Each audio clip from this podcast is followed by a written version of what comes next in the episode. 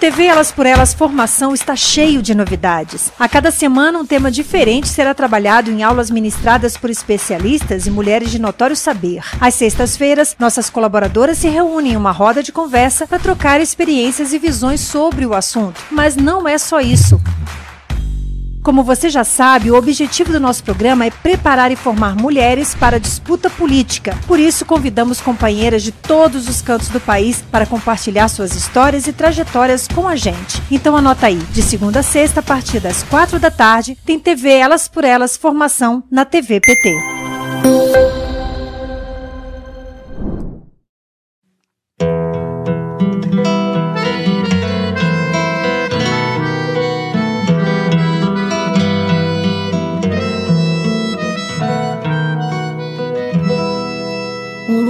Lugar que é bom para mim é onde eu quiser estar.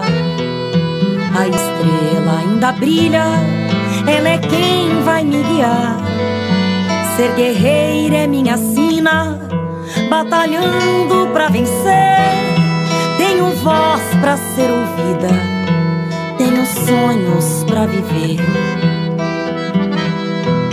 Não vão mais conseguir me anular, me calar.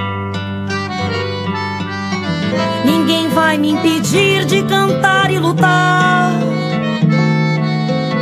Seja em casa, no campo, na rua ou na praça.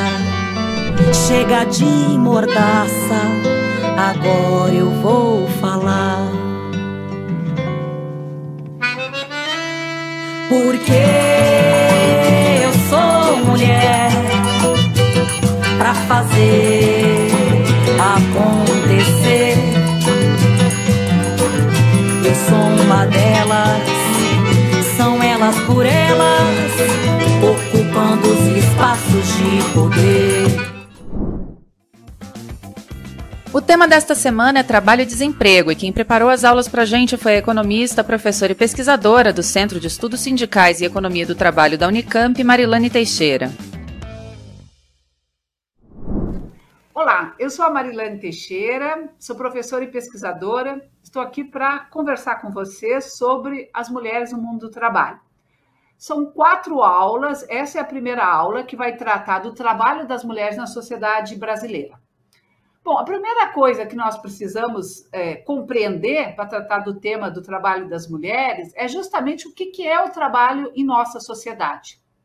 Uh, as sociedades capitalistas elas reconhecem o trabalho apenas como o trabalho assalariado, o trabalho remunerado, aquele que se realiza no mercado de trabalho, né, em que na presença de um empregador, de uma empregadora, o trabalhador e a trabalhadora vende a sua força de trabalho, né, em troca de um salário. Mas a realidade ela é muito mais complexa do que esta simplificação em relação ao que é o trabalho nas sociedades capitalistas, principalmente nos países periféricos como o Brasil. Por que, ela é mais complexa? Porque nem todas as pessoas se inserem no mundo do trabalho por meio do assalariamento, do vínculo formal, com direitos, com carteira de trabalho assinada. Né? Há outras formas, outras expressões, outras manifestações né, uh, de trabalho que são justamente decorrentes do modelo de desenvolvimento econômico e social do nosso país. O Brasil, historicamente, né, se constituiu como uma sociedade uh, excludente. Né? Ela nunca foi capaz de incorporar todas as pessoas que desejam, que desejavam trabalhar. Isso é, desde uh, os períodos, inclusive, em que o Brasil mais cresceu e mais desenvolveu, que foi lá nos anos 50, 60, dos anos 70. Bom, essa exclusão se deu basicamente para a população, as mulheres, as pessoas negras e os jovens. Então, o mercado de trabalho brasileiro, historicamente, sempre foi um mercado de trabalho muito seletista voltado fundamentalmente para os homens e homens brancos que tinham acesso a um vínculo de trabalho com direitos, proteção social E a maior parte da população, no caso, a maioria das mulheres e a população negra, homens e mulheres negros, tiveram que acessar os piores empregos e receber os piores salários.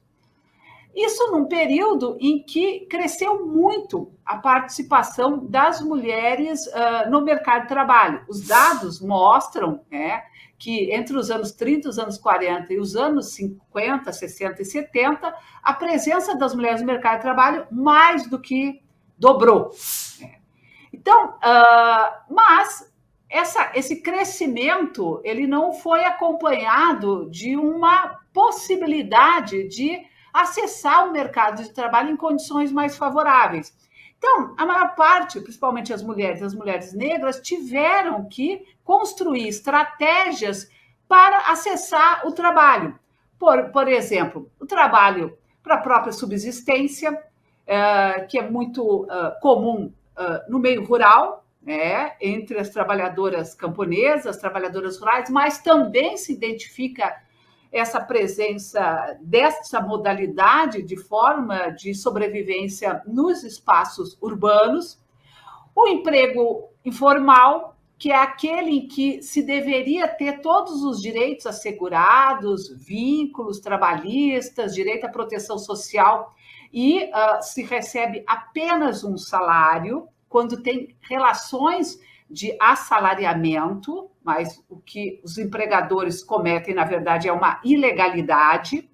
O trabalho por conta própria, que é uma das modalidades que mais cresceu, que está presente desde a formação da sociedade brasileira, que é o que a gente conhece como a viração, né? Muitas vezes é uma atividade que se realiza dentro de casa, na costura, no processamento de alimentos, para vender em vias públicas e que isso ocorre muito com as mulheres, que buscam, inclusive, nesta forma de trabalho, ah, uma maneira de conciliar, de compatibilizar as suas responsabilidades com o trabalho doméstico e de cuidados, que nós falaremos um pouco mais sobre isso no, na aula número 2. É, o próprio trabalho doméstico remunerado, que cresceu enormemente no Brasil. O Brasil é o país em que se emprega o maior número de trabalhadoras domésticas no mundo. Hoje é, estamos em torno de 6 milhões, mais ou menos, de mulheres. Isso é uma característica da sociedade brasileira. Se constituiu, constituiu o mercado de trabalho a partir da incorporação de um número muito grande de mulheres no trabalho doméstico, e isso também é uma característica muito forte das sociedades em que há uma concentração de renda muito alta, muito elevada, que é o caso da sociedade brasileira, no período da sua constituição da formação social do Brasil, né? com é, uma elite que é, pode é, contratar uh, trabalho doméstico remunerado, mas também uma parte da classe média, que, uh, principalmente em relação às mulheres, que para poder acessar o mercado de trabalho, tiveram que, é, vamos dizer, uh, delegar a outras mulheres as tarefas de afazeres domésticos de cuidado. Nós temos também a realidade dos empreendimentos solidários, a economia solidária, são iniciativas coletivas que envolvem é, mulheres uh, que estão em busca, uh, homens também, mas principalmente mulheres, em busca de outras formas de trabalho, de outras formas de expressão do trabalho fora dos circuitos mercantis. Uma parte porque de fato não consegue uh, encontrar trabalho por conta é, do excedente estrutural de força de trabalho, de um contingente muito grande de pessoas que estão em condição de desemprego, mas também muitas vezes porque são formas alternativas de condição de trabalho. Então, o trabalho não remunerado, que é uma outra realidade também em ajuda à família, em, em que se predomina o trabalho das mulheres nessas condições. E uh, o trabalho não pago, que é realizado no âmbito das uh, famílias, no âmbito das casas, de que eu vou tratar mais adiante na próxima aula. Então, na, e tem um outro aspecto também muito importante que eu gostaria de destacar, que é na constituição do mercado de trabalho brasileiro há uma, demor, uma demarcação muito, muito evidente dessa passagem da transição do trabalho escravo para o trabalho assalariado, marcado por profundas, é, enormes desigualdades de acesso ao mercado de trabalho. O processo de integração, por exemplo, das mulheres negras ao mercado de trabalho se deu pela perpetuação do racismo, né, associado aos mitos de inferioridade em relação à raça negra, que estaria vamos dizer, e, uh, não teria habilidades, seria, estaria inapta para participar do mercado de trabalho. As mulheres negras foram forçadas a desempenhar funções que representavam, de certa forma, o prolongamento da sua condição de escrava.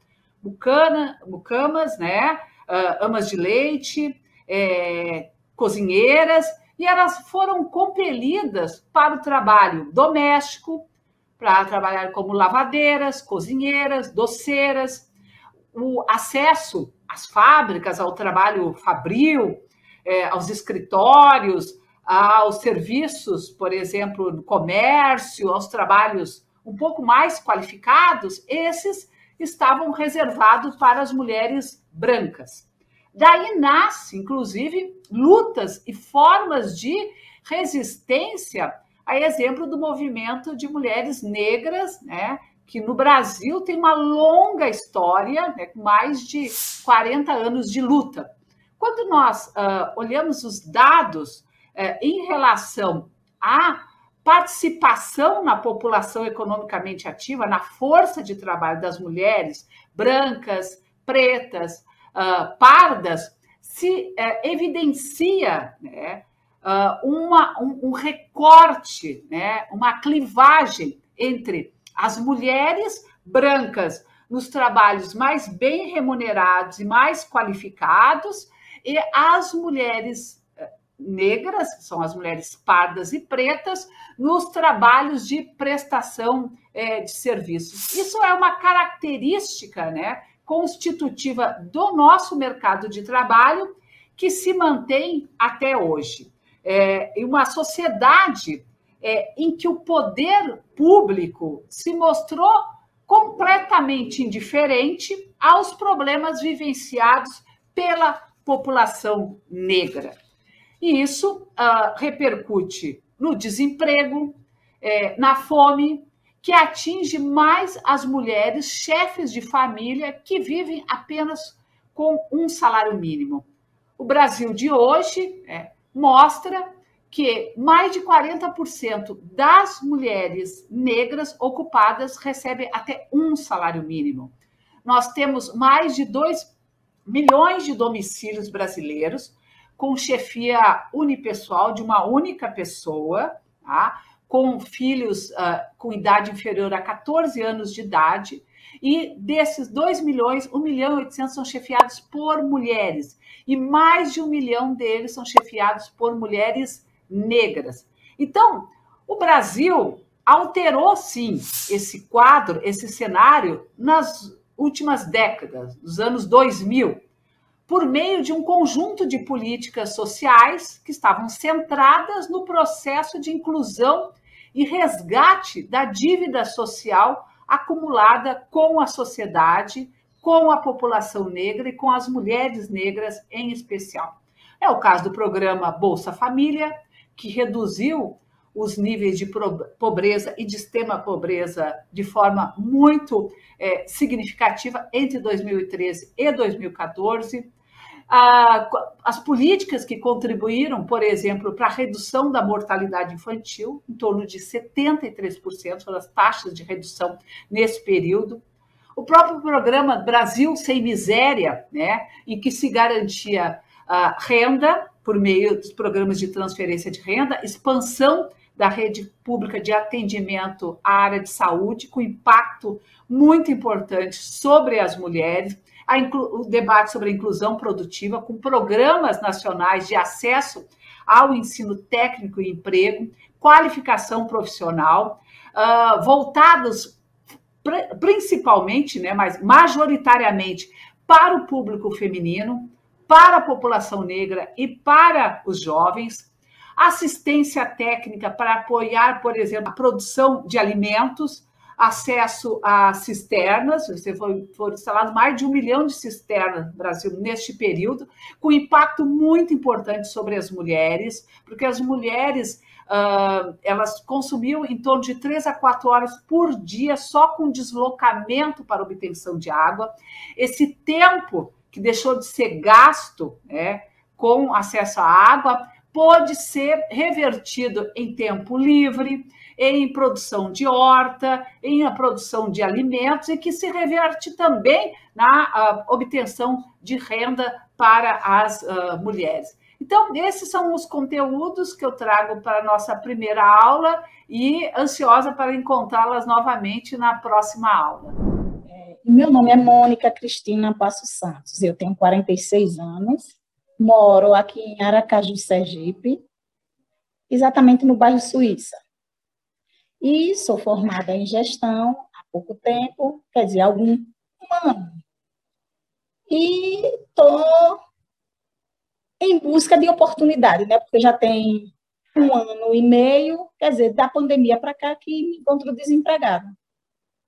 Tenho uma filha, sou mãe, dona de casa, sou formada em gestão, tecnóloga em gestão de recursos humanos, e sou formada também em pedagogia e tecnóloga em secretariado.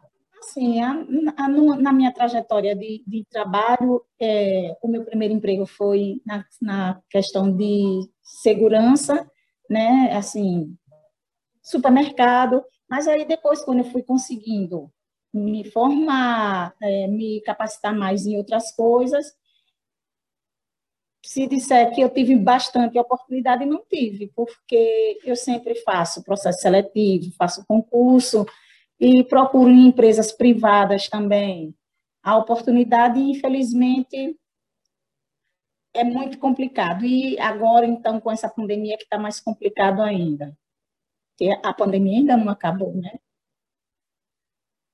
No momento, eu acredito que seja um certo. Eu, sei, eu acredito que seja racismo, porque é, esse mês mesmo eu fui para uma entrevista de emprego e chegando lá foi no momento que foi dito que a vaga era para ser serviços gerais, mas só que eu não sabia que era para serviços gerais, e eu agradeci, mas não aceitei porque a minha formação não era para isso. Mas é, é, por isso que eu estou dizendo, eu acredito que seja mais o racismo, porque quando a gente envia um currículo, sempre pede é, é, currículo com foto. E eu acredito que tenha devido à idade e pelo racismo também. Eu acredito que tem algum empecilho. Por ser negra, a oportunidade é mais complicada, é mais difícil. Então, é, assim, como a gente se esforça tanto, luta tanto para conseguir uma formação, e por que eu me contentar com isso, com é, o tão pouco? Não, eu vou em busca do que realmente eu acredito que eu tenho capacidade para isso, eu tenho capacidade para mais. Só que, devido às circunstâncias do, do, dia a dia, eu até que poderia ter aceitado nesse, nesse emprego, mas nessa entrevista que fui, mas achei que foi assim muita não sei, não sei se foi porque me viu e achou que a vaga era para isso, não sei, não sei nem como explicar, mas eu acredito que eu tenho capacidade para mais, e eu, por isso que eu vou sempre em busca da, realmente da minha área, do que eu sou formada, do que tenho a capacidade e habilidade para fazer. Não é porque eu sou negra que eu tenho que aceitar, que eu tenho que aceitar um serviço de doméstica, não é, diminuindo a profissão, mas só que se eu estudei para mais, eu quero ir além, que eu acredito que tenho capacidade para isso.